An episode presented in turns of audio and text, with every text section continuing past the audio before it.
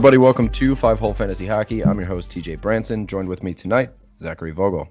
Hey, hey, hey. And I'm So about to be up again. Yeah, we're in the middle of a draft. We had two drafts today, back to back, kind of. So we're in the middle of a points league draft right now. So bear with us. We might like take a break. I might me get- swear uncontrollably. Yeah, you never know. He just got uh, Seth Jones snuck from him. You know, with the Eastern Conference, we did our ADP analysis and stuff like that. Tomorrow is opening day. We're recording it's like 9 p.m. on October 1st. It's a Tuesday, so this episode is not going to be out until tomorrow morning. You know, so we're not going to talk ADP. We're going to talk about uh, just some guys you should have on your watch list. We're going to talk about uh, the Western Conference, all the teams, kind of have a preview there. Uh, we welcome anybody to join us in our Discord chats. It's open to everybody. Lots of fantasy hockey chat going on there. Got a good group of members. Drew Downey. Yeah, so I'm up in like eight picks now. Got And I I just some took. I just yeah, I just took two defensemen, so I kinda I kinda took some people away that you could have gotten. yeah. I was outside looking for my cat. My cat it got outside. So when I'm done recording here, I'm gonna take over for my wife and go outside and look for the cat because we love that cat. So I want it back. And we're also opening up a dynasty league. So if you guys are really interested in, um, I mean, it's not going to be for a while. We're we're thinking about doing it in April. It's going to be fan tracked. It's going to be deep rosters. We're trying to get either 32 teams to avoid. Um, It's gonna be a Avoid, like- three month long draft. yeah, it's going to be intense. Like I had a lot of fun doing it with the guys that I'm in right now. We had a six weeks draft, super slow draft. It's going to be like 12 hour windows. Something you could do as soon as the season is over and you're like, fuck, I can't wait for fantasy hockey to come. We're going to do a slow draft. It's a lot of fun. You're going to be able to play with us. We're going to build dynasty teams. It's not till April. So I want people that are serious about this. I want to get as close to an NHL roster as possible. I would love for 32 teams, a true cap hit, salaries like the, the, the cap right where the NHL cap is, rosters exactly where the NHL is. I want it to be like you're running a team. And I want the depth to be the same. I want everything to be as close to reality as possible. So it's still fantasy, but I want to bring it close to reality. You can join our Discord. We have a special Dynasty Discord channel that uh, we're all just, you know, right now it's pretty it's pretty dormant because it's eight months away or something like that. But we want to get a good group together for this Dynasty League. Uh, but anyway, let's start in the Central. Chicago Blackhawks, top of the alphabetical order there. Top Yes, players. they No are. surprise. That's true. No surprise to anybody. Patrick Kane, Alex DeBrincat, Jonathan Toews, Eric Gustafsson, who I might draft next uh, in seven picks, and Dylan Strome. Patrick Kane, this one kind of goes without saying. He got 100 points last year, huge shot totals. Nobody, nobody's going to argue with that. Alex DeBrincat, what do you think? Is he going to score 40 goals? Is that like a for sure thing right now? He is um, slotted into the second line. I believe it's Andrew Shaw and Dylan Strome. So Andrew Shaw kind of snuck into that top six as I thought he might. Um, so he presents a little bit of value there because he's, you know, D- daily face off at the beginning. They they thought he would be a fourth liner. I said no. They, you know, they tried to get him pretty hard. So if this is the top six that we're looking at, Alex Nylander, Jonathan Toews, and Patrick Kane is line one. Andrew Shaw, Dylan Strome, Alex DeBrincat, all six of those guys present some value there. Alex Nylander being kind of like a, a sneaky pick, being that he's on a line with Kane and Toews in preseason at least. He's got a goal and two assists with 1656 of time on ice. He's got six shots on goal in four games played, so definitely keep an eye on that because it could just be an experiment. That's that's what we're going to say a lot here is that a lot of these line combinations and such are just experiments for preseason. As far as the goalie situation goes, man, like Corey Crawford and Robin Lehner both played in two preseason games. Lehner played 46 minutes, or kind of like roundabout there, with a 931 and a goals allowed of 261, making 54 saves on 58 shots. Crawford played a whole 60 minutes in two games played with a 350 goals allowed and an 860 save percentage. He made 43 saves on 50 shots. So I mean, Zach, if I had to put my money on it, I think Lehner is going to be the the starter going into it, and it's going to be like a 50-50 split. I don't know. How how do you read that Chicago goalie situation? I agree with you on the Lehner part. You would say that Corey Crawford's been there for so long. Lehner is feeling good. He's coming off a very hot season. Uh, I think he's going to be the day one starter, but I would kind of back off of having either of those in your starting lineup anytime soon until it kind of plays out. Uh, with such a young coach, you know he likes to move things around. I would hold off on either one of them. But if you're gonna, if you're going to have to go one, it's got to be Lehner. Yeah, I think so too. I might. I think I actually picked him up in what was that? Our last draft? No, I got Hart and I got Hart and like two other really gambling goalies. I think I took uh, some really random goalies. All right, I just took Shane Gostisbehere in round Good 10. pick. Good pick. gonna try and get some friggin' defense here. It's not gonna go great for me. Hmm. I was like auto draft. There's still some- Max Domi in like the fourth round. There's still some real good defensemen out there that have like upside. You know what Yeah, I mean? yeah. All right. I mean, uh, there's still Justin Faulk out there. There's still Cale Makar out there. Um, I believe you have Provorov, I bel uh, McAvoy. I mean, there there's some good names down the down the list too. I hold them in higher regard than Mattias Ekholm. That's for sure. yeah. and there- we'll, we'll, we're gonna talk about him somehow. later. All right, let's get into. Uh, do you got anything else to say about sh- uh, Chicago Blackhawks? I mean, Brandon Saad is always kind of a, a depth option. Duncan He's- Keith is he's a out there. He's a streamer in my eyes. Yeah, Um, and as far as be good for, Alex, like, 20 as goals. far as someone like Alex Nylander goes, it's got to be worth a flyer. But he's not draftable. I'd put him right on your watch list and keep him there until you see what happens after a few games. All right, man. Colorado Avalanche. We got top players, obviously. MacKinnon, Renton, Landeskog, Cale Makar. I'm putting him up there, man. And Dude, I am so Kadri. high. I'm so high on him this year. Yeah, I, I'm targeting him in every draft. I'm glad you just said his name because I'm probably going to take him.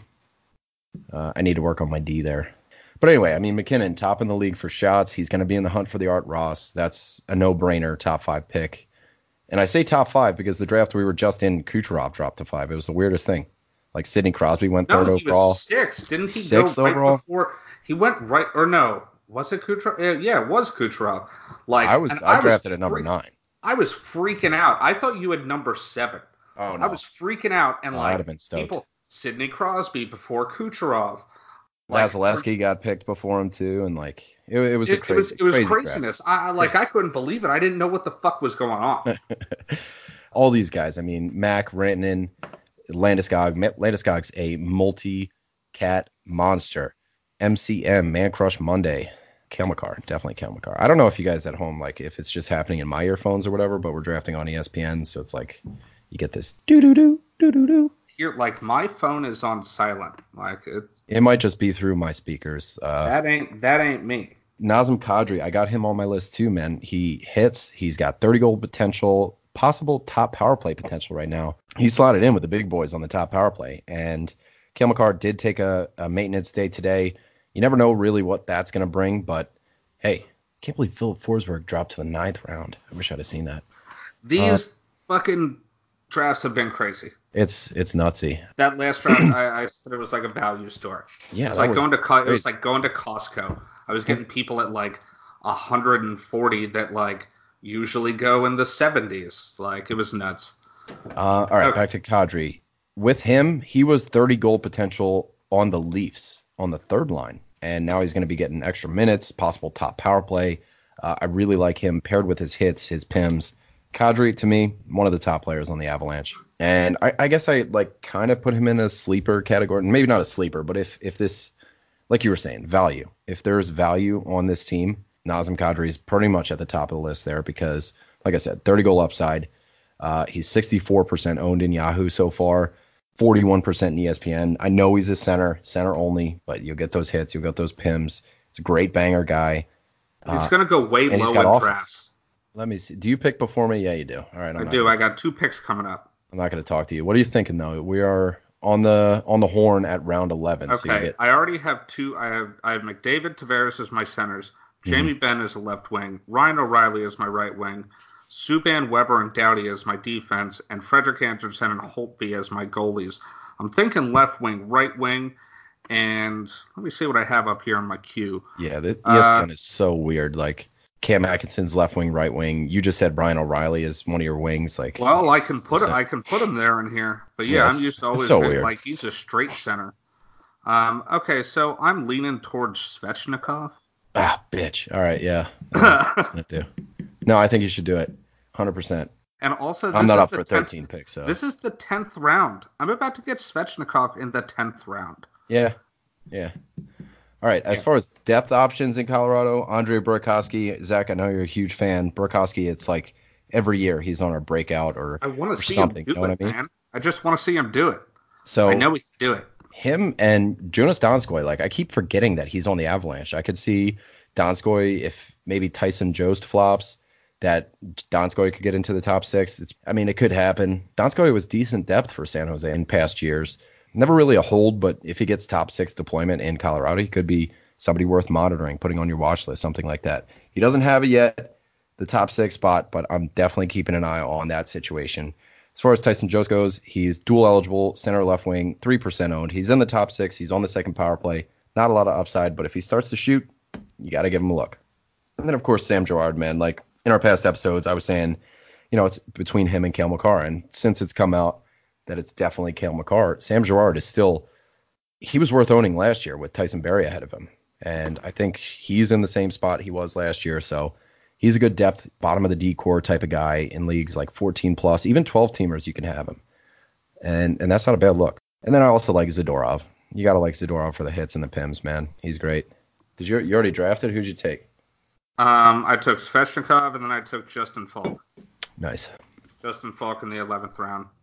Let's talk goalie situation, man. Grubauer, he's been playing okay in uh in preseason. He had three preseason games, 65, 51, so just over like a full game of time. 2.26 goals allowed, 915. Sneaky late goalie. If I if I had to get a goalie, like if I faded goalies really hard, like I have been in most leagues, um, you know, you wind up with a Grubauer, you wind up with a Varlamov, you wind up with like Redditch or something. Those are three pretty value goalies late. And I even like getting Mrazek. Like I've been targeting Mrazek, strangely enough, in these drafts because he's going in like the 14th round, and I don't have to pick a goalie. Mrazek's going to give me a decent amount of starts. I, I, to me, that's like one of my favorite strategies, at least. Uh, and Frank I think, Hughes. I think he's a good pickup. But yeah, sorry. I, I interrupted you.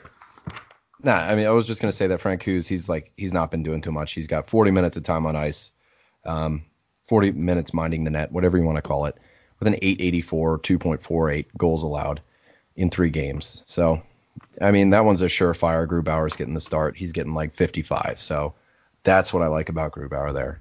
All right, Dallas Stars, man. Coming up in Dallas is uh, honestly, I'm worried about these right wings. I'll say that. So let's start off with their top players. You got to think it's the entire top line. So it's Seguin, Jamie Benn, and well, who? That's the question. Yeah. Is it Alexander Radulov? Uh, is it going to be Joe Pavelski? I don't know who to draft first, so I'm, I've I've personally been really worried about uh, about which right winger I'm drafting. But then you have the really good defensive pair of John Klingberg and Miro Heiskanen. So it really all comes down to where are we putting these players. Considering I, I think they're going to have a great power play. I'd like to think that Klinger is going to be ahead of uh, Heiskanen. I mean, I, I'm not really sure. All I know Oh, is man. I'm taking Jamie Benn number, or uh, I'm taking Tyler Seguin number one. Yeah. I think Klingberg's got that top power play. Like, For now, Surely the in the for bag. Now. surely in the bag. And actually, if you take a look at Daily Faceoff, they got Roope Hintz up on that uh, top power play. They got Radulov on the second. It's the weirdest thing. But then again, it's preseason. Maybe they're just experimenting with some stuff and uh, never really know. With as high as you're going to have to take one of them, it's just risky. Is all I'm saying. It, it's Yeah. it's a risky play. I, I get I get you for that, but by the time this comes out, everybody's going to have their teams. So sucks if you got one of them and they don't wind up on the top line where you drafted them. But with I mean with Heiskanen, I think he's good depth. We've said it ad nauseum here. He's stuck behind Kling, Klingberg for like the foreseeable future. It seems like there's no chance for a three and two first power play with those big names that they do have, whether it be Roope Hintz, whether it be Alexander Radulov, whoever's on that top. I don't think they're going 2D on the top line, on the top power play at least. Neither do I. All right, so I was telling you, Radulov is on that second. He's doing the heavy lifting on the second power play. It's got Heiskanen, Denis Gurianov, Radek Faksa, and Esa Lindell. People that are drafting Radulov and like holding on to him, maybe like if if in the first few games it doesn't look like Radulov's gonna be or is gonna stay on that top power play, try and shop him while while he still has that. Uh, what do you call it? Like pristine or uh While while he still has that shiny to him, yeah, while people still think that he's like a top line, top power play kind of guy, fucking shiny Gyarados, dude. you never know. All right, I'm on the clock here in round 11. I need a right wing. And for some reason, Trocheck's a right wing. I already got him as my right wing. Actually, Zibanejad's a right wing too. This is the weirdest thing. Maybe I'll just go best available. oh, Um, did somebody just take Arvidsson? These fuckers. yeah, I just did. That was who I was going to pick. Oh, you fucker. Anyway, it was either him or Cam Atkinson, who, if still available, is going to be my next pick. And he just got picked, so great. Uh, depth options, like I was saying, S. Lindell, he's got the peripherals. He's not much for offense. He's going to give you banger stats, and that's about it. Hits and blocks, not too much for shots. Same thing goes for Roope Hintz. He he hits. He hits really well, and his exposure could he could be like a really good sleeper at. I'm seeing him go like, you know, with the last few picks in most leagues, just kind of like, fuck it, I'll take a chance, and if he doesn't work out, I'll drop him. But he hit over 100 times last year. He's going to be playing in the top six with either Radulov or Pavelski, one of the two. Could even get top power play time like he is right now. So we gotta we gotta wait and see for that one. But I I like the way it's shaking out so far. Definitely gonna go D on my next pick here. I just drafted, uh, or not, I just drafted. I, I drafted Poopy Henson in one of my leagues just to say that I did it. I wanted to do it just to say I did it. And as far as like the goalies go, uh, we said it. You know, What's the point? in Dallas, even though even though they are talking about trying to use Bishop less this year. are they really? Yeah, I mean, they they have one of the better like backups. Like Anton Khudobin, he was great for Boston. He's great for them. I don't know why they don't just rock it out. Like give him like a, a half and half split. But he's going like second overall in our projections. But I, I've been pretty proud to say that where every draft that I was in, he went pretty late. He didn't go as the second overall goalie, and that was really awesome. But I mean, you never know, man. Some people could friggin' take him. Dustin Byfuglien. No, I'm not gonna do it. do it. I did it last round or last last time. I I had to. Just gonna take Gallagher. I've, I've got Gallagher in like every league. Ah, ah, I love him. I'm not. On, I'm not ah. on the clock in like 20 picks, so I had to do something. Somebody I knew that wasn't gonna be there, and from the noises you're making, I think you would have taken him. Yeah. Dad- so I so if Daddy Dadnall is still out there for you though. If it got to me, I was going to ask. Well, I, I was thinking between either Manta or Gallagher. Dadonov's still out there, bud. And Pacioretty. Ooh, Daddy is Stella. Hey, Daddy. Yeah, he's dual eligible in here. All right, so what I got is like Bishop. Bishop's going to give you great numbers while he's healthy, but it's just, I mean, last year was kind of the anomaly as far as like him putting together a fully healthy season. It was nice. Um, all right, Minnesota Wild. Let's talk some, let's talk some down years here. Well, you hate talking about the Minnesota Wild. There's really not much doing except for your very top picks. And I mean, as far as my top players, I think we could both be in agreement that number one, it's Matt Dumba. Yep.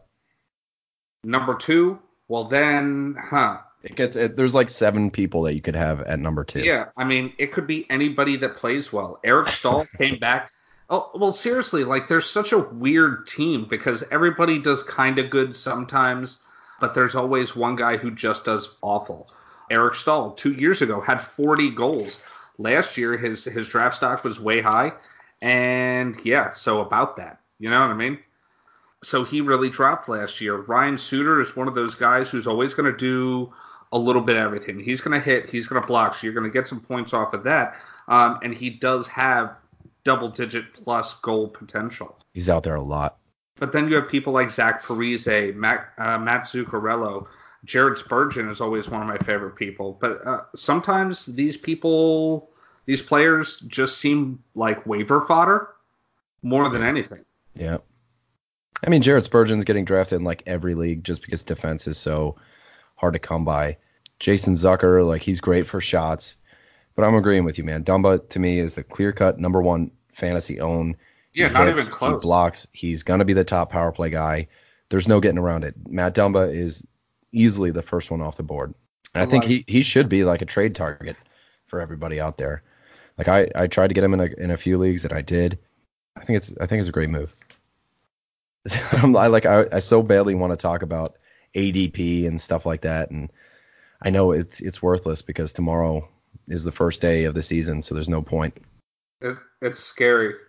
It's starting already, and I'm like so ready, but like I'm I'm nervous because we're in a million fucking leagues this year. So for every for every day, I'm going to be rooting against my own players. yeah, we have like 11 leagues. This is this is craziness. Dadonov just got. Are you right before fucking you. serious? Are you Yeah, fucking serious? Uh, uh, Yeah, that's that's kind of harsh.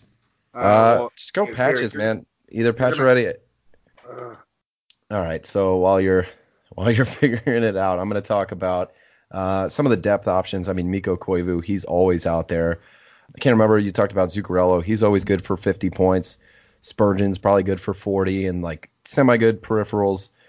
I like Eric Staal. Like he scored 40 some odd. I think it was like 43 goals a couple years ago, and then he scored 22 last year. So you figured next year it has to be somewhere in between. Uh, he's going to be easy as like a depth center, you know, at the end of your draft. I keep talking about drafts. This sucks. Like I'm so used to talking about this, thinking about it. We've done like 11 drafts in the past three days. But what I really wanted to talk about here is Dubnyk. I really, really like Dubnyk as as a goalie. He's kind of like a discount John Gibson. The team sucks. He's not going to get a bunch of wins, but what he is going to give you is good stats. Like he last year was he a really a lot of shots. He's going to see a lot of shots. He's going to get a lot of saves. Last year, he had 13 really bad starts, which is usually not the case. Like he, I think he went like four years in a row with five shutouts, and then he had two last year and just had a really, really shit year. But he got 60, 60 some odd. Like he had the most starts in the league last year, and that's what I like about him. He's going to get the starts. His goals saved above average was half the amount that it usually is. It's usually double digits, and he was 6.18 last year to me, he's a discount John Gibson. Just kind of like one of those guys that maybe if you're if you're looking for a trade and want to move up somewhere else and maybe can give away like a Matt Murray and take on a Devan Dubnyk, don't worry about it. Like Dubnyk's going to give you other stats outside of the wins. So if you if you can chew that one down, Dubnyk is somebody that I really really like. Nashville Predators are up next. The top players have got to be like Roman Josi is going, you know, first three rounds kind of kind of deal right now. So I think people are highest on him. He's going a little high for me, but it doesn't matter. I mean, I know everybody has this mentality that oh well, you don't have PK Subban breathing down your neck for top power play time. Like like he he really didn't play the top power play at all last year. Where I can start to agree with people that have this mentality is the fact that that second power play unit is going to be such a big drop from the first one. Now that you don't have somebody like PK Subban on there, that maybe it might go closer to like a 75-25 share for top power play versus second power play. That power play was like really not that great any anyway last year. So what do you got on Josi? Are you like up next or something? Uh, no, I just took Quinn Hughes How did that go? as my fifth defenseman. Man, I got I only got three. Subban, Weber, Doughty, Faulk, and Hughes. I like the that defensive core. Not bad. All right, so yeah, the- I mean the power play is, is supposed to be better this year. You got Dan Lambert coming in from the Spokane Chiefs.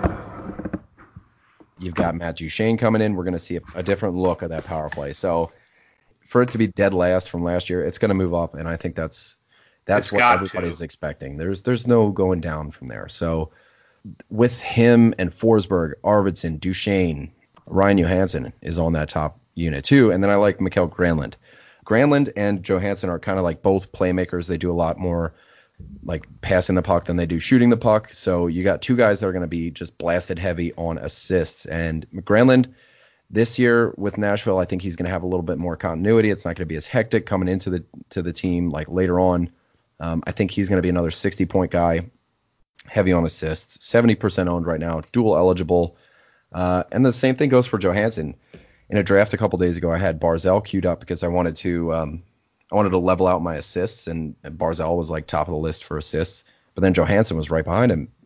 Johansen gets pims, he hits. I can't say I'm upset with not getting Barzal in that case, but uh, Rijo is great for that. And But see, he's- that depends. So, it, like we always say, you're in a category league, so Ryan Johansen is way better. In a points league, like uh, we're drafting tonight, Mikael Granlund, I like a lot better on that second line. He's playing with Filip Forsberg and Matt Duchene, most likely. Ryan Johansen has, what, Craig Smith and Vic, Viktor Arvidsson. Yeah, they Pretty got a- good, but I like that second line better. yeah, they got a new look as far as their top six goes. We'll see how that works out. Maybe they go back to the Jofa line. Maybe they keep it broken up so that they get that that two lines rolling.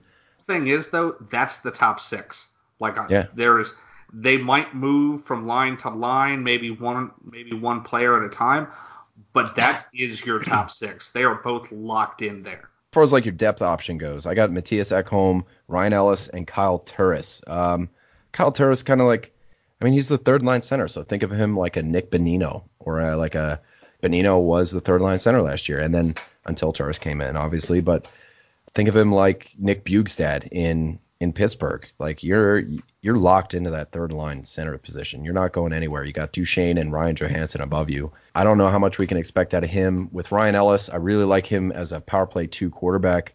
Great for blocks. His hits are decent enough. He seems to be a lock for 40 points.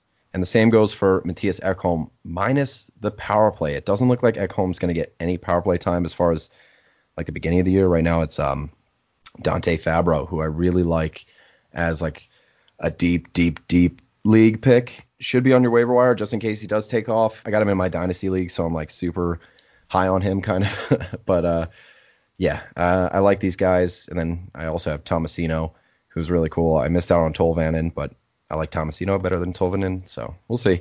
He is the second D man on the power play unit, Dante Fabbro. Keep an eye out, and you got to look at Craig Smith. If if he's top line with Arvidsson and Rijo, you got to hop on it. And like you were saying, man, like this is the top six. It's just going to be mix and match. And most likely you'll be able to get him cheap too, a player like Craig Smith. Chances are in most of your leagues, I'm thinking you can get him round 15. That with uh, he's probably pretty cheap in like DFS too. I could see that being a thing. All right, I'm I'm always looking for value, 13th. man. Thirteenth round. Do I go Pacioretty or do I do I try and get some D? Because my D is still pretty weak. I only got three of them. But I feel like at this rate, like you only have three.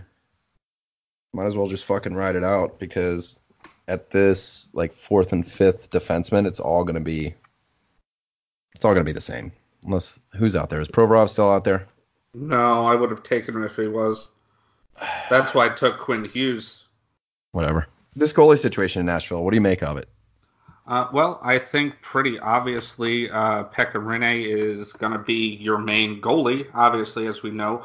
But they also, just like they talked about, uh, um, like they talked about Bishop, they're talking about putting Pekkaroni, uh, oh my God, uh, Pekka Rinne Pecorino. uh, yeah, they're talking about putting Pecorine, uh, taking a step back a little bit.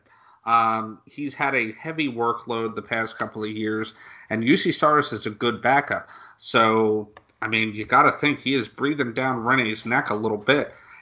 And we've talked about in the past, Rinne has always had a, a short leash. They gave a, they gave him an extension, but they have, but they've just always had a real short leash with him. Yeah, I think the older Rinne gets, like this is one more year, so I think they're going to edge him back a little bit. Think of it this way: he he played 56 games last year.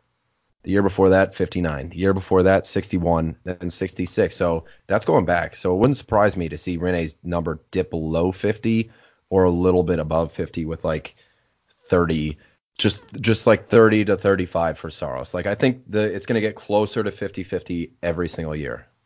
And I think this is going to be the year that it's going to be like 40 and 40 maybe. Cuz they start, like- they got to start like giving the reins. Saros, man. They got to start giving the reins to him. Either that, I mean, you're just you're just wasting that kid sitting back there. I feel like uh, honestly, if I were Nashville, if they're not doing good by the time of the trade deadline, Pekka Rinne is a really big piece to, to trade away, and you can get some real good young uh, young talent for him. Yeah, I don't know what you I don't know what you think, but who I would I would do it if I had somebody like Juuse Saros in the in the in the background. Wouldn't you? Wouldn't you? Yeah, I mean, but then again, you also have to think most of the teams that are in the hunt kind of already have that goalie. They already have uh, a starting goalie. take? I took Gusev. People are pissed. He was on the list. Nice. I love pissing people off. That's how I know I did a good job. St. Louis Blues, top players, easy enough. I kind of want to jump right into the power plays because that's the most interesting thing right now. And Justin Faulk. Uh, we know their top players. It's Tarasenko, Ryan O'Reilly, Pietrangelo. Justin Faulk enters the scene. Brayden Schenn is out there. Tarasenko, he's one of the more elite right wings out there. He's yet to hit point per game at any point, and I think Faulk is probably the most new and interesting thing to talk about. Seven years at 6.5, super front loaded. Do you think this means that Pietrangelo, this is his last year with the Blues? Are they like openly okay with not being able to afford him? Uh, maybe Brayden Schenn gets dealt. I think he might go to the Habs. I don't know. What do you think? It fucking feels that way, doesn't Yeah. it? Yeah. It does. It just it feels like it, it. It's just it's a weird feeling. I I knew that Carolina was they've been looking to trade him for three years. oh my God, yeah. Um, and they finally did it. Number one, they won that trade in a big way, as far as I'm concerned, because they get out of Faulk's contract, and St. Louis is more than happy to give him a shit ton of money. When even though they know they have to uh, sign Pietrangelo coming up here, it seems like they're just going to back out of it, and Faulk is going to be their new number one defenseman. I never thought I'd see the day, but I'll tell you what, I've been drafting Faulk like crazy. Every chance I get, uh, I think he's going to take over that number one power play spot. I, I do think it's just them like throwing in the towel on Teres or not Tarasenko, Pietrangelo. With these power plays, man, let's talk. Ondrej Kase just went I know rude. before some damn good people. I think he was just doing it because I sniped Gusev from him. I don't know. These guys can have, they can have Ondrej Kase right now. I'm everybody, everyone knows how much I like Ondrej Kase. They've just been sniping him from me in like round 13, 12. And I'm like, you know what? At that Oh rate, shit, it's my pick. have him. All right, so I'm going to talk about these power plays while you pick. What the hell is Dunn's first name? Dunn. Vince. Vince Dunn. Um, Vince Dunn is on the top power play. I was thinking like Chuck. Victor. I was thinking Dunn. Victor. Chuck Dunn. Yeah, I was thinking Victor, man. Uh, but but anyway, Vince Dunn is on that top power play with Justin Faulk and Pietrangelo on the second, and Ryan O'Reilly is also on that second. So it's like really weird um, power play lines right now. Power play one is Jaden Schwartz, Brayden Schenn, Rob Thomas, the Matchbox Twenty, Vladimir Tarasenko, and Vince Dunn. You know what? We just talked about Mikael Granlund. I'm gonna fucking take him. Like I talked myself into that one. And then power play two is uh, Perron, Ryan O'Reilly, Bozak, Faulk, and Pietrangelo. I'm thinking this looks like a 50-50 share of these top two uh, these top two power play units. So I don't see anybody really getting the lion's share there of that time. And that brings me to Jaden Schwartz. He Jaden Schwartz is probably one of the biggest bounce back guys. He he was pretty studly in last year's playoffs. He's 37% owned right now in Yahoo, under 50% in ESPN. He's someone who's if he's out there, that you kind of put a really short leash on him on your watch list because he's getting that top power play time. He's getting that top line time. That's exactly what we look for in fantasy hockey, right? Like that's what you want. Vince Dunn as a depth option, I might wind up taking him right now because I need a fucking defenseman, uh, and he's not even out there. So whatever. I still need two defensemen, and we're in like the 17th fucking round or something. What round are we in? What is what's happening? 15th. 15th round. Anyway, I like Vince Dunn. Colton Parayko is not going to get you the points, but he's going to get you peripherals. He only had 28 points last year, barely any power play time. Justin Faulk comes in. I really think that there's just a traffic jam, and Parayko is not going to get any power play time now. But he is going to get you those peripherals. And if you're in a banger league, Real I feel quick, like what's up? Konecny or uh, Tom Wilson. Ooh, I feel like Tom Wilson is going to piss people off, and I also feel like you can get Konecny in the next round. So Tom Wilson has a better trade target. You know, like people are going to want him just because they like him. And I just got to see his face when I picked him. All right, that's who I got as far as depth options in St. Louis. My sleeper, Rob Thomas, Matchbox Twenty man. I really want to see him in the top six. He scores like a top six forward, and he did that from the bottom six last year. If he gets that deployment, if he gets that time, a, a shot on the top power play as it stands right now, he's a right wing. There's big potential. Uh, right wings are, for the most part, hard to come by. I found that like there's good value later, like Kyle Palmieri, Tom Wilson just went. I know it's a points league, but this is uh, this is later. We're in the 15th round right now, but right wing is hard to get a stud. Yeah, I hate my right wings. Rob Thomas, right wing, he's going to be in that top six at some point. I know it. He's really good. So, goalie situation. We have talked about it every single day, all day. Jordan Binnington. This one's going to be interesting to see unfold. I avoided Binnington in every single one of my drafts, and that's because I don't trust him. So, here's two two different scenarios here. You can either play 60 games and don't make the playoffs, and to me, that is more uh, telling than 30 games and a Stanley Cup. So, I mean, with Dubnyk or Gibson, you know what you're getting. And Binnington, he has pedigree, but he doesn't have the experience. He went like super high too. He was like the sixth goalie off the board in every single every single draft I did this year. I'm I'm not that type of gambler, and I know you're going to agree with me because Binnington just don't have the time for him. Yeah, I mean, we'll see how it goes next year, but I agree with you wholeheartedly. I can't take Binnington in this draft unless he drops like way low, like the one the one draft that we were in. It was like Bishop dropped to like the third or fourth round, and I was like, uh, should I just do it? You know what I mean? If that happens with Binnington, where he's in like the fourth or fifth, yeah, but I'm not taking him no in in no first or second round. Man, this this defense is just brutal. I got nobody left. I'm up in two, and like the best defenseman out there is Damon Severson. Yeah, I'm looking for one more. You can take Sam Girard. Yeah. You have Makar. That would actually be a decent, you know what I mean? Yeah. Just to cover both bases to see what happens. I also need one more defenseman, but I'll get there. Um, so next up, uh, Winnipeg Jets, eh? yeah, not not the greatest. I mean, Blake Wheeler, you know, What is multi-cap monster. gonna happen with Dustin freaking Byfuglien? Dude, earlier Oh today, my god! earlier today, there was a guy. Uh, he's got like a check mark and everything on Twitter. He was like, "News is going to come out later today. Uh, there's something happening with Dustin Byfuglien," and you know, nothing happened. So I don't know what happened. I haven't heard anything, and apparently it was supposed to happen today, and it didn't. So that This sucks. is Ooh. me, TJ. I know what I'm going to do. I'm going to take Justin Schultz because Chris Letang is definitely going to get hurt. Anyway, sorry. Yeah, your top players in Winnipeg. Just went into the 15th round, pick number nine. You man. Here we go. Blake Wheeler, Mark Scheifele, Patrik Laine, Kyle Connor, Josh Morrissey, and Nikolai Ehlers. These are the best guys on the team. They are all in the top six. Josh Morrissey looks to be the top power play guy unless Dustin Byfuglien comes back.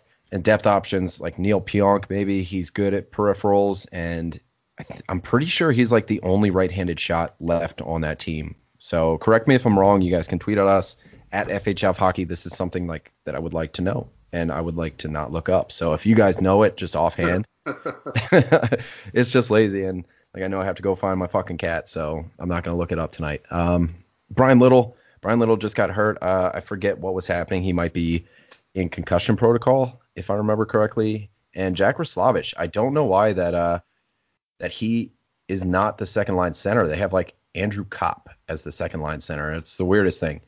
Um, all right, I guess I got to take a D. This hurts my feelings. I don't even like. I was gonna take a defenseman, but I can't. I can't take any of these fucking defensemen, dude. I was gonna take one more. I hate have- my team. I love. I'm loving my team. Ever since that Max Domi pick, I'm just pissed off.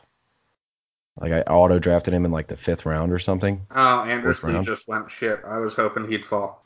So anyway, back to back to the Jets. Um, Josh Morrissey, it looks more and more like he's going to be the top power play guy. Without Byfuglien there, there's not really any options on D. And with Byfuglien, we don't know if he's coming back or not yet. So that kind of screws over the goalie situation that is Connor Hellebuyck and Laurent Brossoit. Hellebuyck is getting really, really faded this year. And it's rough because he, two years ago, he was one of the, I think he was in my top three. I'm pretty sure I drafted him in the first round two years ago or something. Like it was crazy. Hellebuyck, what a fall from grace, and you know just the exodus of defense. Dustin Byfuglien might not be back. It was looking like Laine wasn't going to be here. Uh, Kyle Connor didn't have a. There, were, there was no offensive support that was signed, and they just look so much better with Stastny and Hayes. Like I don't know, man, it's brutal, and I like the Jets. I liked watching them. I like rooting for them, and it just doesn't seem like they're going to be they're going to be winning many games. So I don't like the Jets. There goes Esa Lindell, by the way. bummer. Yeah. All right. Now yeah, so I mean, the- I, I, I agree with you. Though. I, I think that about does it for for the Jets.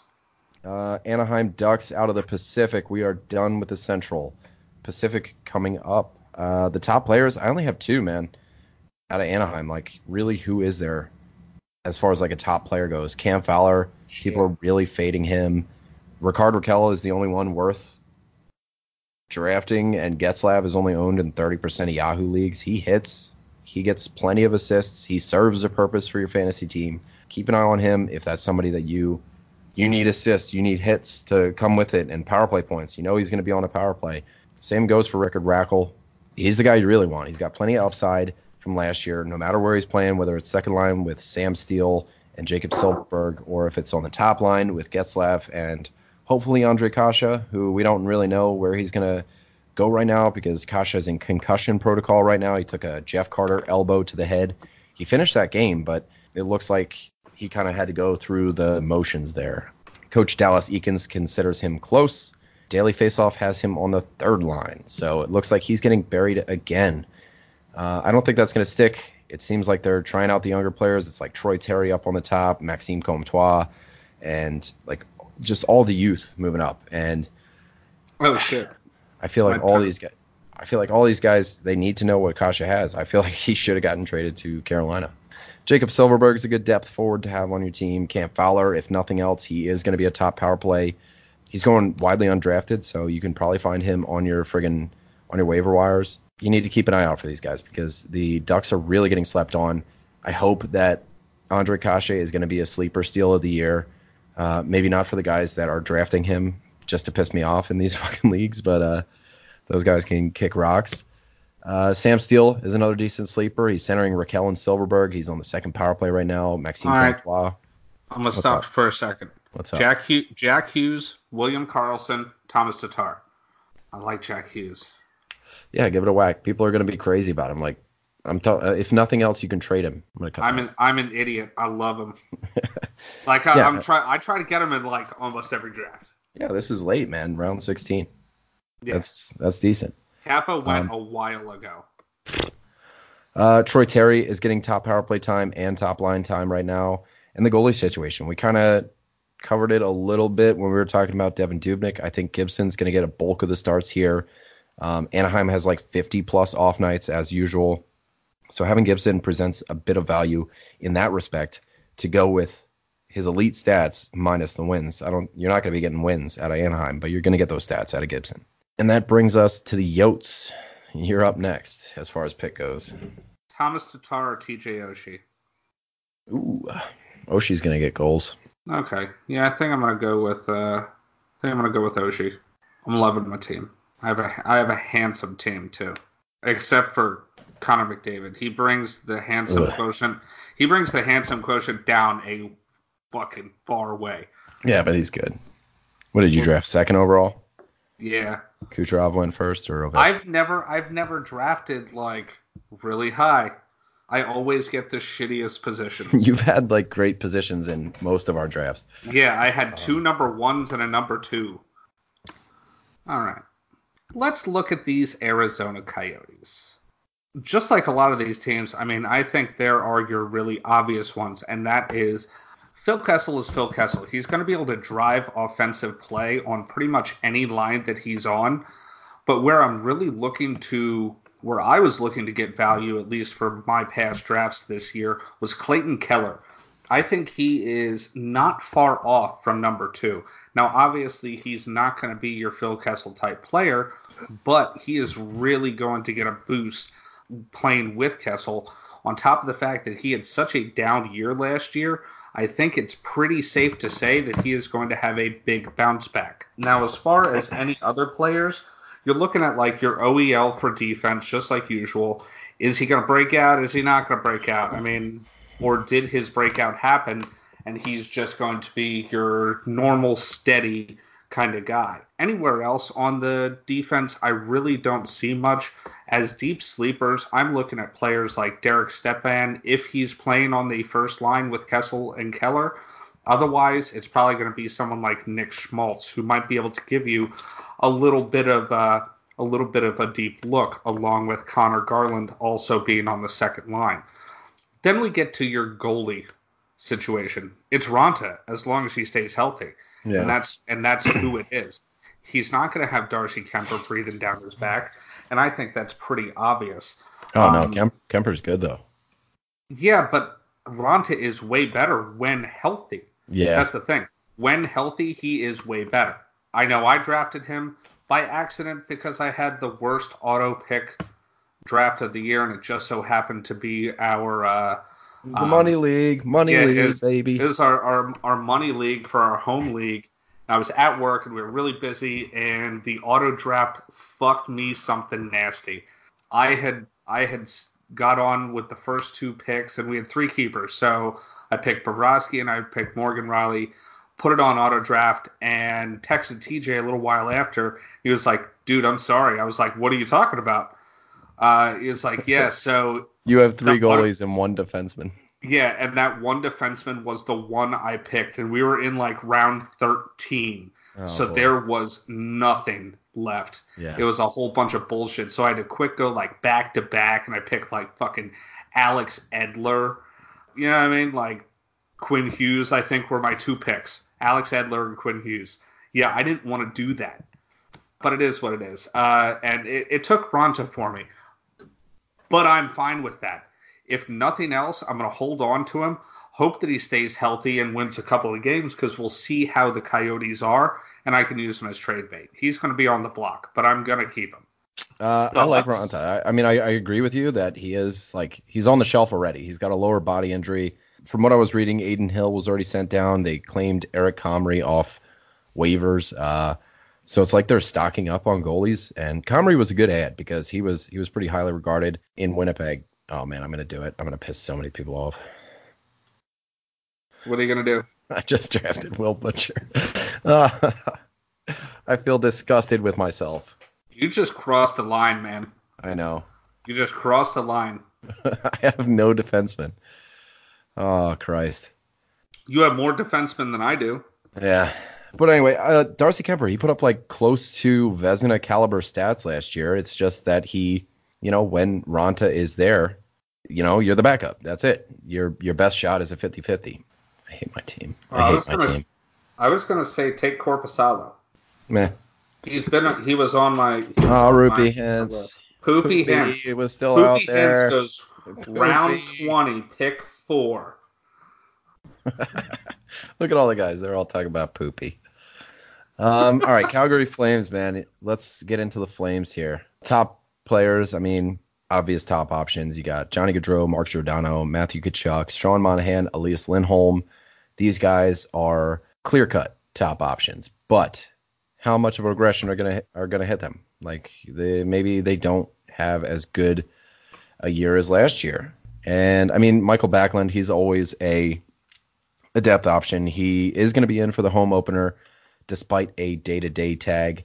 He was nursing uh. a lower body inju- injury, and this is uh, via Wes Gilbertson on Twitter. He's a beat writer for the Flames he's always a solid streamer. He's a better hockey player than he is a fantasy hockey player, but you know he's out there. He's he'll give you maybe 50 points and okay shots. What I really like here is David Rittich. He went 27, 9, and 5 last year with a 9 11 and a 2 6 1.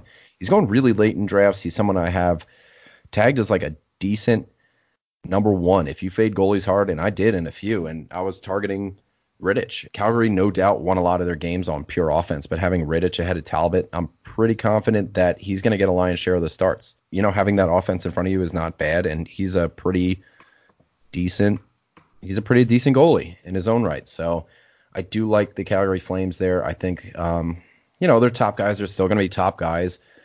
Matthew Tkachuk is still going to hit a lot of people. Johnny Gaudreau is going to score a lot of points. Mark Giordano is not going to be 70 70 point defenseman, but he's still going to be 55 to 60. And Sean Monahan is just going to do, you know, close to point per game.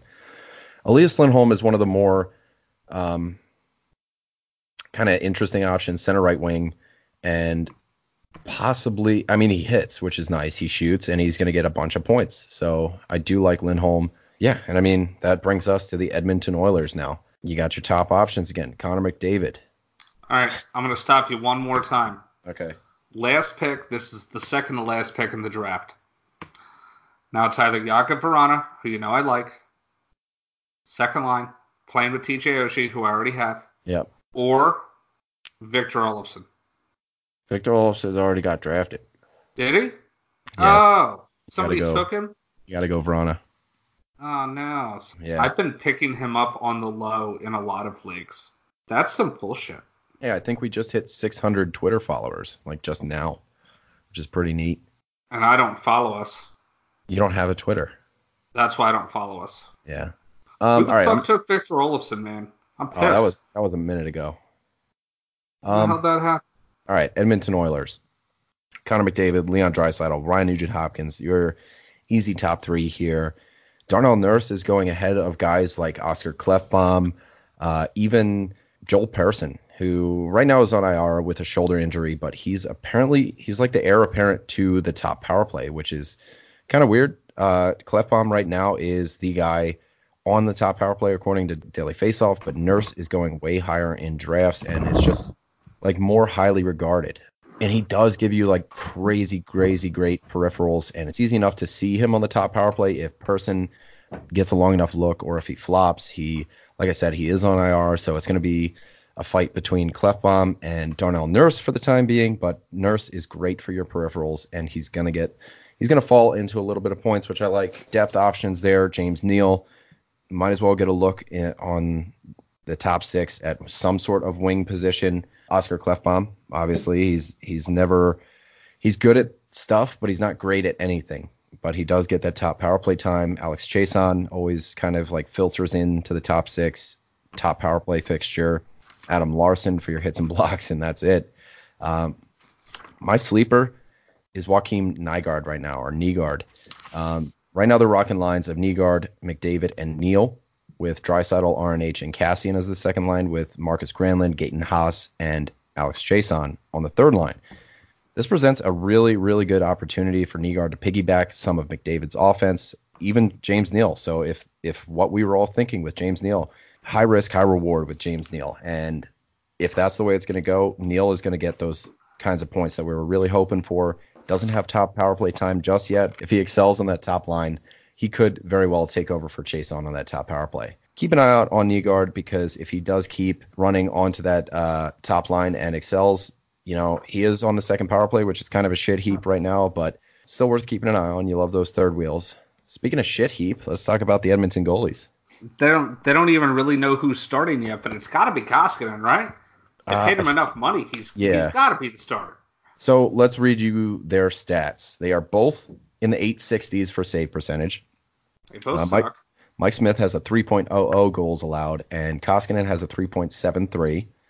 Mike Smith played just under 50 minutes, and Koskinen played just over 44 in four games played. So I guess like an average of 11, like maybe he played three periods or something. I don't know you know, the goalie situation there is just not great. And I don't think it's something worth touching. It's not something worth streaming until somebody gets on a roll. It's, it's a rough patch. That, I guess, brings us to the Los Angeles Kings. And let's take it away. Your favorite team. Oh, yeah, my favorite team, Los Angeles Kings. All right. Uh, okay, so as far as the Kings go, it's definitely Drew Doughty. Drew Doughty is your top pick for anything fantasy on on the Kings. Um, it seemed to me so with all the drafts that we were in this year, I saw Anze Kopitar going really, really late. In our last draft before our first draft today, I picked Anze Kopitar with the very last pick. Yeah, and you got to that think that's got to do with crazy center being so deep. Yeah, I mean, but hell, he just had what ninety, what ninety nine points two years ago. I think it was like ninety two. They yeah, had like 53, so this is going to be an up year because that's what he does. But yeah, so I mean, Anze Kopitar has been going really, really low. Great value on him from what I've seen this year. But Drew Doughty is your best pick. He's going to go probably, I would say, I'm sure you've seen him go in the top probably four or five rounds just because he's viable as a number one defenseman after that, there's really not much. I mean, Dustin Brown would be definitely be your number three as far as I'm concerned. He plays really well with Kopitar. Whenever Dustin Brown is on the ice, Kopitar does great. Whenever he's not, he's gonna slump. It's just weird how that works. Now, for your next level guys, you have somebody like Tyler Toffoli, Jeff Carter, and even like a sleeper like Alex Iafallo.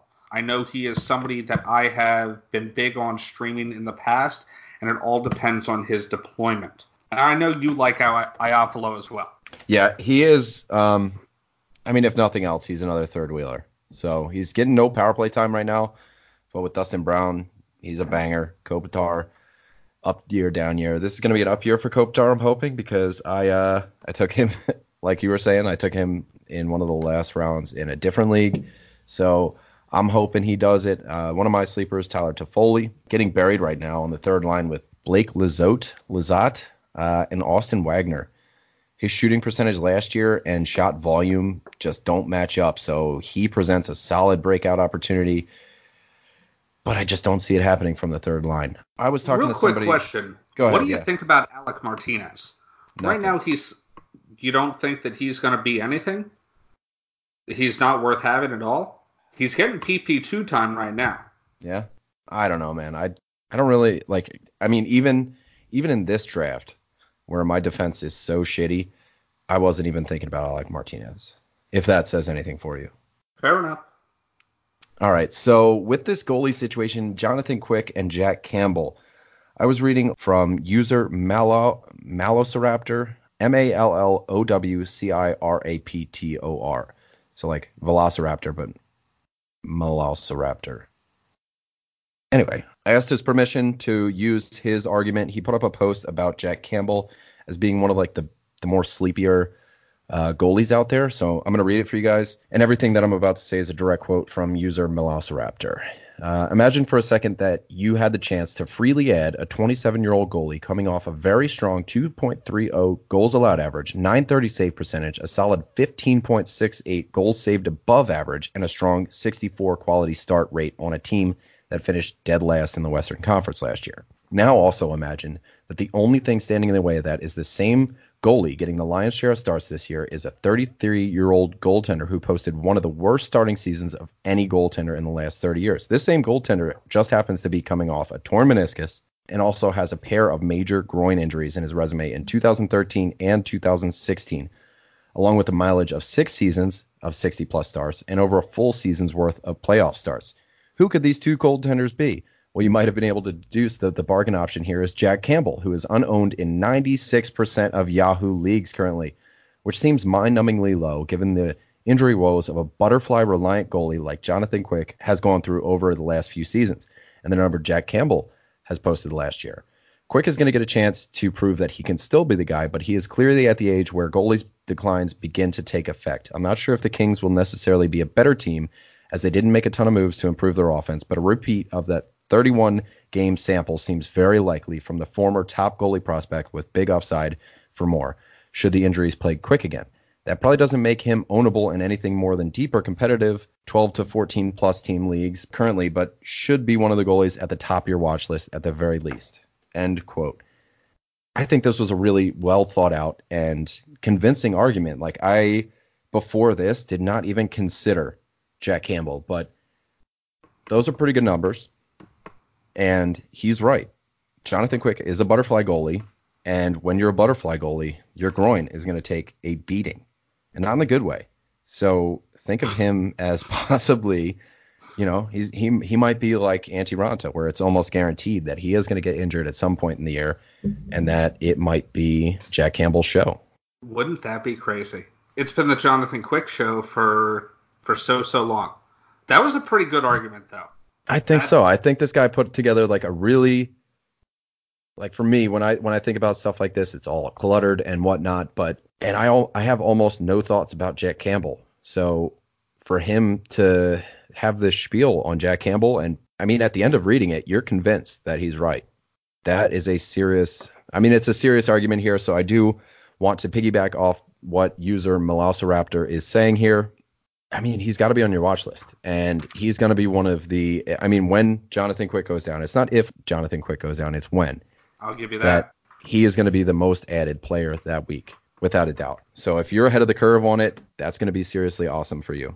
He also says that he gets a lot of his stats from the Frozen Pool on Dobber Hockey and Hockey Reference. So I asked him if he wanted me to plug anything, if he's got like a Twitter or you know some sort of resource that he wanted to get out there, but he didn't. He just wanted to shout out Hockey Reference and Dobber Hockey, which are two of my favorite resources as well. Um, all right, so that that wraps it up for the Kings. Very well fought argument, user Velociraptor. Thank you for allowing me permission to read it. San Jose Sharks, man. Let's talk about some stuff. Damn sharks! I wanted Van- Brent Burns in at least one league this year. I've never had I've never had Brent Burns in, in any league ever. I'll trade him to you for Patrick Kane. Uh, no. He's easily your top player. Erik Karlsson close behind him. Logan Couture, Evander Kane, Timo Meier, Tomas Hertl, all love Evander seriously Kane. awesome. Evander Kane got Evander slapped with Kane. a three game bullshit suspension. If you saw the hit, he was going after some dude and then he was gonna so I forget who it was, but anyway, dude hit Evander like cross checked Evander Kane and then Evander Kane turned around to just hack him with the stick and the ref was right there. So he hacked the he hacked the ref. And they were going to get him with a 10 game suspension, but they brought it down to 3 because it's obvious that he was aiming for the player, not the ref. But he then he did go on to like push and kind of hassle the ref. You can't touch the ref. So that's 3 games auto. But yeah, Evander Kane in your bangers leagues, he's he led the league in pims last year. I don't know, maybe maybe if you can frighten somebody enough like, "Oh, you know, this 3 game suspension, that's just the start of it, you know, already with this shit." So you might as well trade him to me. And maybe that's to work, maybe not, but it's worth a shot. Somebody that somebody that's kind of like going undrafted here, um, Kevin Labanc. He is 64% owned in Yahoo leagues right now, and he's a left wing, right wing, dual eligible winger, and he's either going super late in drafts. Not that it's going to matter. Like I keep getting this, you know, draft. Like we've been talking about drafts for months now, but uh, And we just had how many in two like today. a yeah. couple of days. We've been drafting for four and a half hours now. Um, Kevin Labanc took a one year deal at an extreme discount. So if that doesn't like hype you up more than a contract year, like it does for me, yeah, he's betting on himself, so he's, He's going to come out with himself, a fire yeah. under his ass. so not only is it a contract year, but it's a contract year in which he's getting underpaid, and he did that as a favor to the team. So he is going to be coming out swinging, big time. And this is a guy that I mean, he's drafted in most of the leagues that we're in. He hits kind of, you know, pretty okay. He had 66 hits last year. Or maybe that maybe that's how they're projecting him. I don't know. That's what I'm looking at right now. But he's going to get power play time. Dual eligible, available in like 30 36% of leagues if I'm doing my math right. I would take Kevin Labanc. If if you know, if he, he's better than your worst player, swap him out right now if you overlooked it, didn't even think about Kevin Labanc, and you know you have like Frank Vatrano on your team, unless you really need hits or you know whatever, I say swap him out for Kevin Labanc. Easy. Uh, the goalie situation here, Martin Jones, Aaron Dell. I mean, it's okay, I guess. I'm not huge on Jones, but he does play for a really good team. I have him in a couple leagues. I'm not excited about it. Yeah, that's all I got there on the Sharks. Sorry, I was discording it up. Uh, what are they saying? I'm just going. I'm looking at like the rate my team stuff. Oh, yeah, I posted my team and then that's it. Um, Hashtag hate my team. yeah, yeah, I, I love my team. It's just so hard drafting. Like, so as much as yeah, it's cool to have first or second position, you have to like really think ahead on what you're going to draft because you have to. A lot of times you'll have to draft people way earlier than you rightfully should. Because you're like, oh well, that right winger is not going to be there in 22 picks if I don't take him now, or that defenseman is not going to be there. Like, you have to get really fucking savvy with picks, and it sucks because you're either going to be really right or you're going to be really fucking wrong. Chances are I'm going to be really wrong. It's a big gamble. Let's talk Canucks, man. I think the Canucks are really like I feel like they're they're kind of sexy this year. Yeah, they're good. You gotta like you gotta like Pettersson coming into his second year. they have a lot coming like coming in for him. So they have Pettersson and Boeser on that top line. You got to think that your first person you're looking at is Pettersson. So, real quick, in our money league, Liz offered me Oliver Ekman-Larsson for Brock Boeser. I'm not too keen on it because I like Boeser. I want to keep him. Yeah, I think Boeser's gonna. I think he's gonna do better than he has in the past. I think that number one, Pettersson is gonna b- take a big step this year, and Boeser right along with him. Because I mean, he's been pretty steady. He just needs to, you know, stay a little healthier. Yeah. But I mean, if if I had gotten that trade, um, I forget who I offered her originally, but I wanted to get Oliver Ekman-Larsson so that way I could trade you, Ghosts, and Makar. So like I needed to bring in anyway, we, defenseman. we need to talk about if we're doing that trick. So I'm trying to make this shit happen. Yeah, we'll talk about it. But like I needed another defenseman to come in. Like I'm trying I got I got balls in the air. I need another defenseman. Like if I'm gonna give you two top power play defensemen, I don't want Parayko and I don't want Ronta. So like we, we gotta figure something out. Something Okay, else. we will. Um, it, it's just so for that trade, as far as I, as far as I'm thinking, Brock Boeser is just so goddamn steady. 55 points two years ago, 56 points the year before that.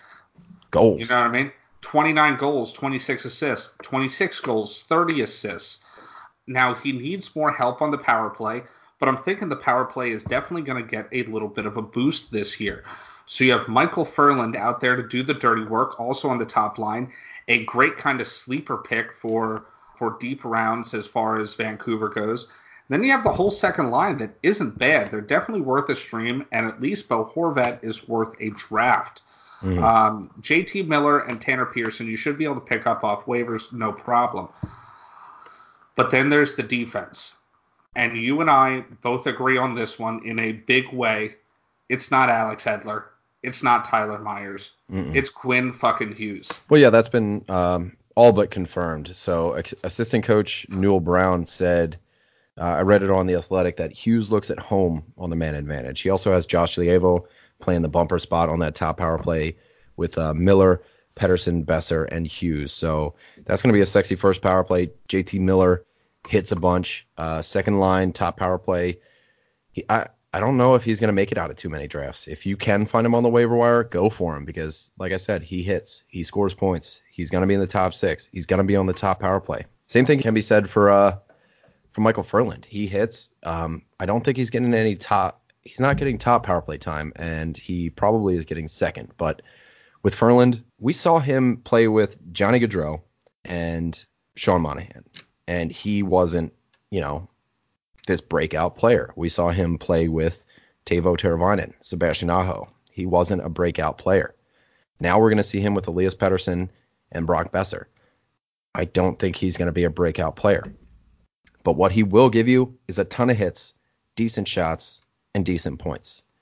And if he's on the second power play, you know, that's that's better than no power play. So if you need hits, go for Ferland and look for some offensive upside. But I just don't see him being like a big breakout guy. Personally, I want I want JT Miller up there because he does have that offensive upside. But what do I know? Not enough to to have any other job than what we're doing, I guess. Yeah, we get to talk for free. It is what it is. The goalie situation. Um, going off what you said earlier, kind of like continuing that sentence there. Markstrom and Demko. That's a number one Markstrom for me. And like you were saying, that they're a sexy team this year. I don't think they're going to make the playoffs. I don't think they're going to, you know, like be breaking any records or anything this season. Not going to be surprising anybody, but I do think they're going to be a good enough team. And Markstrom is probably, you know, probably in the same boat as a Dubnyk for me. Like he he's going to be a good goalie. He's not going to be like uh, Craig Anderson or like a Mike Smith or a Mikko Koskinen. And I think he's going to be in that Dubnyk, Cory Schneider, kind of that tier of goalies where there's a little bit of intrigue, there's a little bit of upside. What what what do you take away from Markstrom? I like you know I like Markstrom. Yeah, I think he is. I, I think he's a sleepy pick. Uh, on top of the fact that chances are he's not going to be. He's somebody you can probably just put straight up on your watch list and watch and, and watch and see what happens. They have the like they have the chance to to win games, but he's going to see a ton of fucking shots, and that's where his value is. Now, as long as he keeps his as long as he keeps his save percentage up, he is incredibly viable and should be on your watch list and possibly picked up off waivers. Yeah, I mean, if he's there for sure, I wouldn't mind. Like, there's there's some leagues where I only have two goalies, and I would feel more comfortable having three. Markstrom is somebody I'm looking at. Mrazek probably didn't make it to too many waiver wires, but if he did, I'd be higher on him than Markstrom and Schneider. Geez, that one. Let me let me look at that. Uh, we just did the Yahoo League draft before this ESPN one, and my goalies were trash. That was the Metro, right? So my goalies: Carter Hart, Antti Raanta, Cory Schneider. It's nothing but upside. Like those are three gamble goalies. Raanta could be hurt all year. Carter Hart, you know, could fall flat on his face the way that Steve Mason did, the way that Carey Price did in their second years. Cory Schneider, we could see shitty Cory Schneider. We could see really good Cory Schneider. We don't know. So that one's rough. I like the rest of my team. I just don't like the goalies. All right, that brings us to our last team in the Las Vegas Golden Knights. Top players Mark Stone, Jonathan Marchessault, Max Pacioretty, and William Karlsson.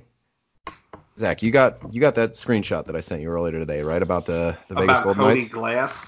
Yeah, Cody Glass centering the second line, and that looks like the line that is going to be the opening night line. So number one, that pushes Paul Stastny down to line three. That's Number two. Number two, that puts Cody Glass in the top six, and I'm not sure if he's getting power play time right now, but Daily Faceoff says he's on the first power play unit with Patches, Stastny, Theodore, and Mark Stone. I would I'd be willing to bet, and I haven't looked it up yet, but I'd bet that Cody Glass is under five percent owned right now. He's definitely worth a look. That is for sure. Ooh, seven percent owned. Fuck, so close. Yeah, but uh, that's ninety three percent of leagues that you could be getting a top six, top power play guy from Las Vegas. Uh, whether or not he actually holds on to that top six spot, top power play spot, I know that the coach wanted him to dra- or um, coach wanted him to shoot a little bit more, wanted him to get to the net. They want him to do that dirty stuff. So it doesn't. There's a lot of ifs there, but at least in the first couple weeks, Cody Glass is somebody you guys should be paying attention to and quick. I know center is super deep, but if you guys have like an open spot, Vegas plays that day. Cody Glass is your boy. If you want to keep it under the radar, if you want nobody to know about Cody Glass until, you know, maybe you see what he can do and then you pick him up, fine, whatever. Don't pick him up the first week, but I think this is worth a shot. Cody Glass, top six, top power play, lock it in. You're adding Cody Glass right now, aren't you? no. Oh, I thought you were. I'm sending a trade to somebody. gotcha. You're trying to get Oliver Ekman-Larsson, probably. Yeah, Mikey was like, Zach's trying to trade me already. He's like, he he's try- asked me. he was like, he asked me if I he's wanted trying to trade for wanted to- Sebastian Aho. First of all, you have the defenseman Sebastian Aho. So if Oh Zach sent, no! if Zach Uh, sent you a trade for Sebastian Aho, the defenseman from the New York Islanders, take it. And also, it, I mean, that's whether or not you can sleep at night because he's going to be super pissed when he finds out which Aho it is. No, he had said that uh, that Toby was trying to trade him for Mitch Marner I have Mitch Marner in that league. in our home league. Yeah. So Toby wanted to give me like Chris Letang for Mitch Marner or Evander Kane or some shit. And I was like, no. And then I think Liz was joking, but I, I sent her an original offer for Oliver Ekman-Larsson. She declined it and then came back with Mitch Marner for Oliver Ekman-Larsson. I told her kick rocks. All right. I'm gonna I'm gonna talk about the, the goalie situation in Vegas and we can uh we can wrap her up. So no, I was trying to get to DeBrincat from him, all right. not not Sebastian Aho. Goalie situation: Marc-Andre Fleury, Malcolm Subban. This one's easy enough. Fleury is for sure number one goalie, 55 plus starts for a great team. You gotta love it. That's all I needed to say to bring us out of this episode. All right. Any final thoughts, Zach? It's been a fun drafting season. Yeah. It got uh, I got really pissed about that whole auto pick situation. That was the I was the only that was the only draft that I had to auto pick for, and it happened to be our home league. It just it really sucked. Yeah, the only one we got money on. All right, man. So I hope everybody enjoyed their drafting seasons. I know we did. We had a lot of uh, a lot of really good ones. A lot of couple kind of bad ones. I screwed up the one with the guys in uh, fantasy hockey podcast. I was in the middle of like dinner rush or something or lunch rush. I forget what it was, but uh, I had one day notice. So I'm sorry if uh, if I look really terrible in that one, but I'm excited to play you guys. I'm excited to uh, take my team and hopefully bring it to the max. I was pretty average as far as the draft goes, but some of these other teams I'm really stoked about. Got a lot of my keynote guys. All right. Good luck, everybody, in your first weeks. It's gonna be like what a week and a half. Uh, yeah, it's gonna be it's gonna be a, a pretty much like a double week. We have a Discord channel for all of you fantasy hockey fans that just want to talk and be around a bunch of like minded people. I'm going to plug that in our description. Also, you guys can follow us at FHF Hockey on Twitter. As always, you can leave us a rating and a review. We like to we like to see that kind of stuff. It makes us feel all warm and fuzzy. So, yeah, that's it. And uh, maybe we'll be back. I'd like to do it Sunday night. I don't know if you're available, Zach, but uh, we'll do something for next week. So we're either going to catch you in the middle of your matchup or get you ready for your week two if you guys are in like ESPN that has a three day week or something. So we'll talk to you guys next week. And as always, we love yous. Love you.